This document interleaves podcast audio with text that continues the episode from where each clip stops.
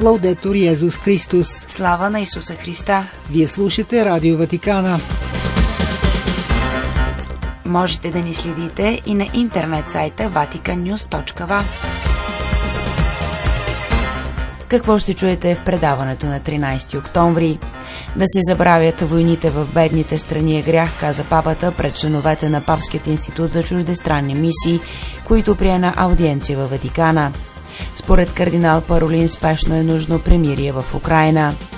Полските епископи призовават за повече синодален диалог в епархиите и интеграция на украинските бежанци. Епископите на Чили поискаха прошка за злопотребите в църквата. В Рим почина отец Петър Гумпел, известен историк и защитник на папа Пи 12.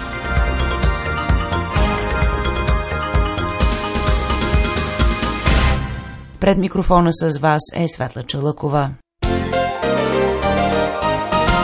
В свят, за съжаление, белязан от толкова много рани и твърде много конфликти, пренебрегнати или почти пренебрегнати от медиите, причината, която тласка да създаваме списания като свят и мисия, е да бъдат гласът на безгласните, да направим известна красотата и богатството от различия, както и изкривяванията, несправедливостите и неравенствата в обществата, и казвайки на всички, че един по-добър свят е възможен, протягайки ръка към всеки брат и сестра.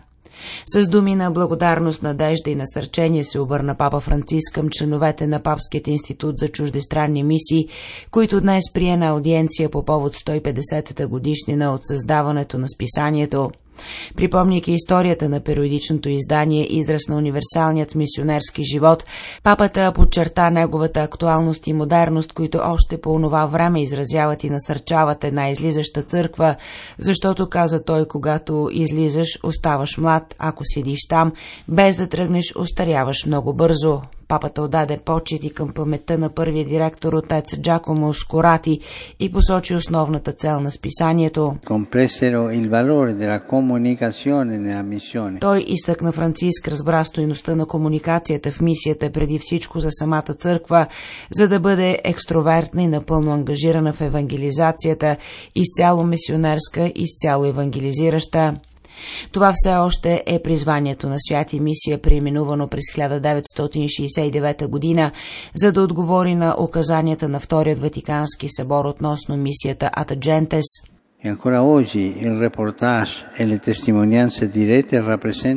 Дори и днес, каза папата, репортажите и преките свидетелства представляват най-характерната черта на списанието, благодарение на истории от места или ситуации, за които малко други говорят. Франциск цитира агенция Азия Нюс, също инициатива на Павският институт за чуждестранни мисии, а след това и всички други начини, които институтът е използвал, за да разкаже на света, поставяйки се на страната на онези, онези, които нямат право да говорят или не са чути, на най-бедните, на потиснатите мълцинства, жертвите на забравени войни и всички онези, които работят отдолу, за да изградат свят, изпълнен с солидарност и помирение, където съществуват кризи или насилие. Искам да подчертая това, каза папата, забравените войни. Днес всички сме притеснени и е добре, че е така. С войната тук в Европа, пред вратата на Европа и в Европа, но има войни от години, повече от 10 години в Сирия. Помислете си също за Йемен, помислете за Миянмар, за Африка. Забравените войни предупреди папата са грях.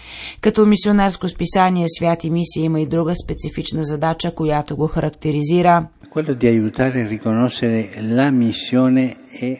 Помага, каза папата, да признаем, че мисията е в центъра. Напомня на християнските общности, че ако гледат само себе си, губейки смелостта да излязат и да донесат Словото на Исус на всички, те в крайна сметка умират.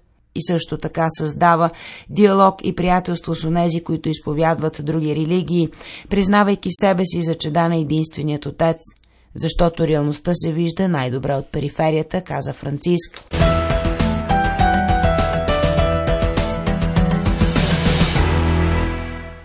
Не само смятам примирието за приемливо, но за необходимо и спешно, така кардинал Петро Паролин, държавен секретар на Светия престол, коментира последните настоятелни призиви на папа Франциск относно войната в Украина. Това заявява пред италианския седмичник Фамилия Кристиана, публикувано в интервю броя на 13 октомври. Само миротворчески схеми могат да гарантират бъдеще за човечеството, казва кардинал Паролин. Ако наделеят отделните интереси, насилието, нарушаването на закони, економическите и идеологическите колонизации, законът на най-силният, т.е. военните планове, ние сме обречени да нямаме бъдеще. Мирът се изгражда върху справедливост и закон, уточнява кардинал Паролин.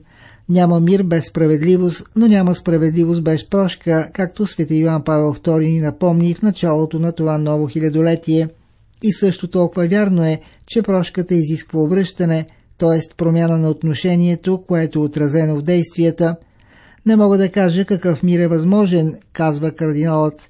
Знам само, че без конкретни стъпки от страна на всички рискуваме да попаднем в ескалация, от която няма връщане назад с катастрофални последици.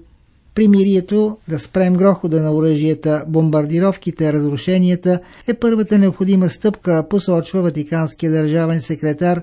Тази стъпка обаче трябва да бъде придружена и насърчена от жестове не на заплаха, а на доверие и добра воля, които създават условия за диалог и отварят пътя за преговори. По този въпрос папата бе ясен.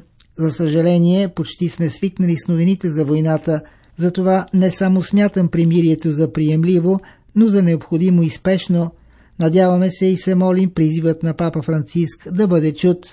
Що се отнася до срещата между папата и православния патриарх на Москва Кирил, кардинал Паролин казва въпреки трудностите, вратите остават отворени и диалогът не е прекъснат, дори и да среща недоразумения. От страна на Светия престол желание никога не е липсвало, дори ако обстоятелствата са попречили това да стане реалност. Долавяме, че от страна на православната църква има такова желание. Държавният ватикански секретар разширява погледа си към другите кървави райони на планетата. Нека не забравяме трагедията в Сирия, Йемен, Тиграй – ескалацията на напрежението в далечния изток, казва той. Дори ако някои конфликти са по-малко огласени, няма по-малко болезнена война от другите, няма живот, който да струва по-малко. Истинският диалог на участниците в синодалният процес прави възможно едно истинско сътрудничество, което трябва да бъде продължено и пренесено във всички съществуващи синодални структури в епархиите. Това посочват полските епископи в комунике, публикувано в края на 393-та пленарна асамблея. В него епископите подчертават също необходимостта от по-голяма синодалност на ниво междуличностни контакти, основана на изслушване и на откровен и прозрачен диалог. В 8-ят месец на конфликта между Русия и Украина епископите благодарят на всички, които безвъзмезно помагат на жертвите на войната, но също така изразяват загриженост относно възможната умора в подкрепата, предоставена на украинските беженци в Полша. В този контекст заключителното комунике подчертава необходимостта от по-големи усилия насочени към интегрирането на беженците в приемащото общество. Срещата, на която присъства кардинал Марио Греч, генерален секретар на Синода на епископите, се проведе във вторник и сряда 11 и 12 октомври в Камен Шльоски, родното място на един от първите полски светци. Свети Яцик Ондруонш, канонизиран от папа Климент VIII през 1594 с тържествена молба, отправена от църквата към жертвите на насилие и към цялото чилийско общество, завърши асамблеята на чилийските епископи, което се проведе от 7 до 10 октомври в Сантьяго де Чили в присъствието на 600 духовници от цялата страна. Евхаристичната служба бе оглавена от архиепископа на Сантьяго кардинал Чалестино Аус и съслужена от епископа на апостолическия викариат на Айсен Монснер Луис Инфанти – по време на литургичното тържество делегация от епископи, свещеници и мирени пристъпиха към ултара с запалена свещ в знак на искане на прошка от жертвите на сексуално насилие в църквата.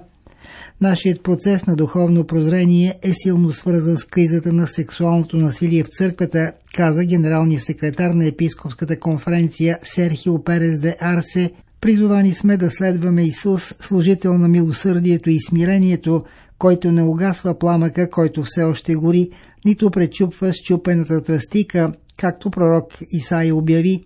Ние искаме не само да се извиним на жертвите и оцелелите, но и да се ангажираме да сложим край на тази болка, да им благодарим за тяхната смелост да изобличават и да молят Бог да ни направи още по-отговорни, съпричастни и смели, за да запалим отново огъня на вярата.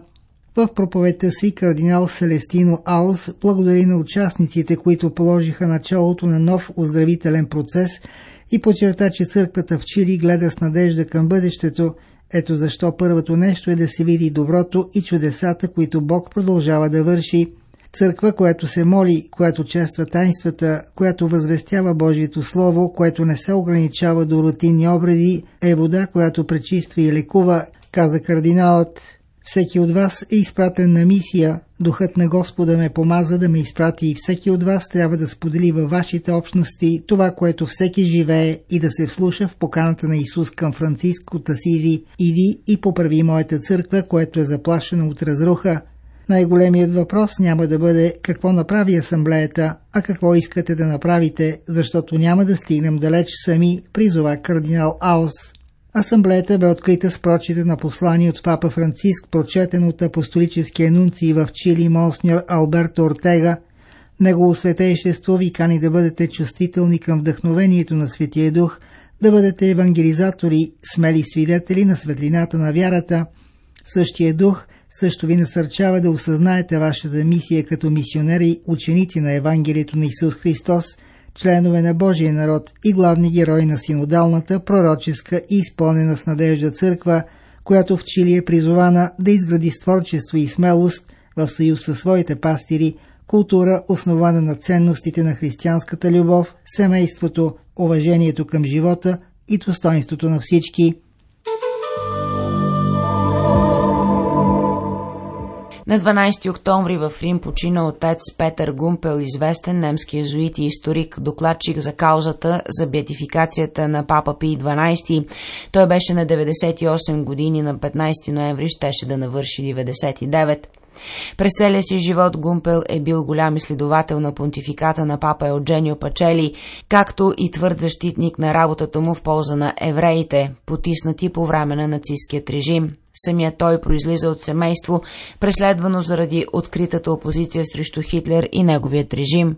Поради тази причина той е принуден да избяга първо във Франция, след това в Холандия. Роден през 1923 година, отец Гумпел е един от малцината езуити, които под мандата на Павел VI са имали пряк достъп до Ватиканският таен архив – от 1965 година той изследва каузата за бетификацията на Пачели като експерт и по този начин успява да се консултира с всички непубликувани материали, свързани с понтификата, особено за периода от 1939 до 1945. Йоан Павел II беше този, който след това през 1983 му възлага задачата на главен докладчик на каузата. В веб документ от преди няколко години, посветен на фигурата на Пи 12, той разказва някои подробности от своите изследвания и открития, като например обиколката на града за разпределяне на храна, извършвана редовно от сестра Паскалина Ленерет, монахинята грижища се за апартамента на Пи 12 на борда на малък микробус, управляван от самата нея. Много жестове на скрита благотворителност, които могат да бъдат потвърдени от отварянето на ватиканските архиви, каза Гумпел при веста на папата през март 2019 година. Слава на Исуса Христа! Лаудетур Йезус Христос!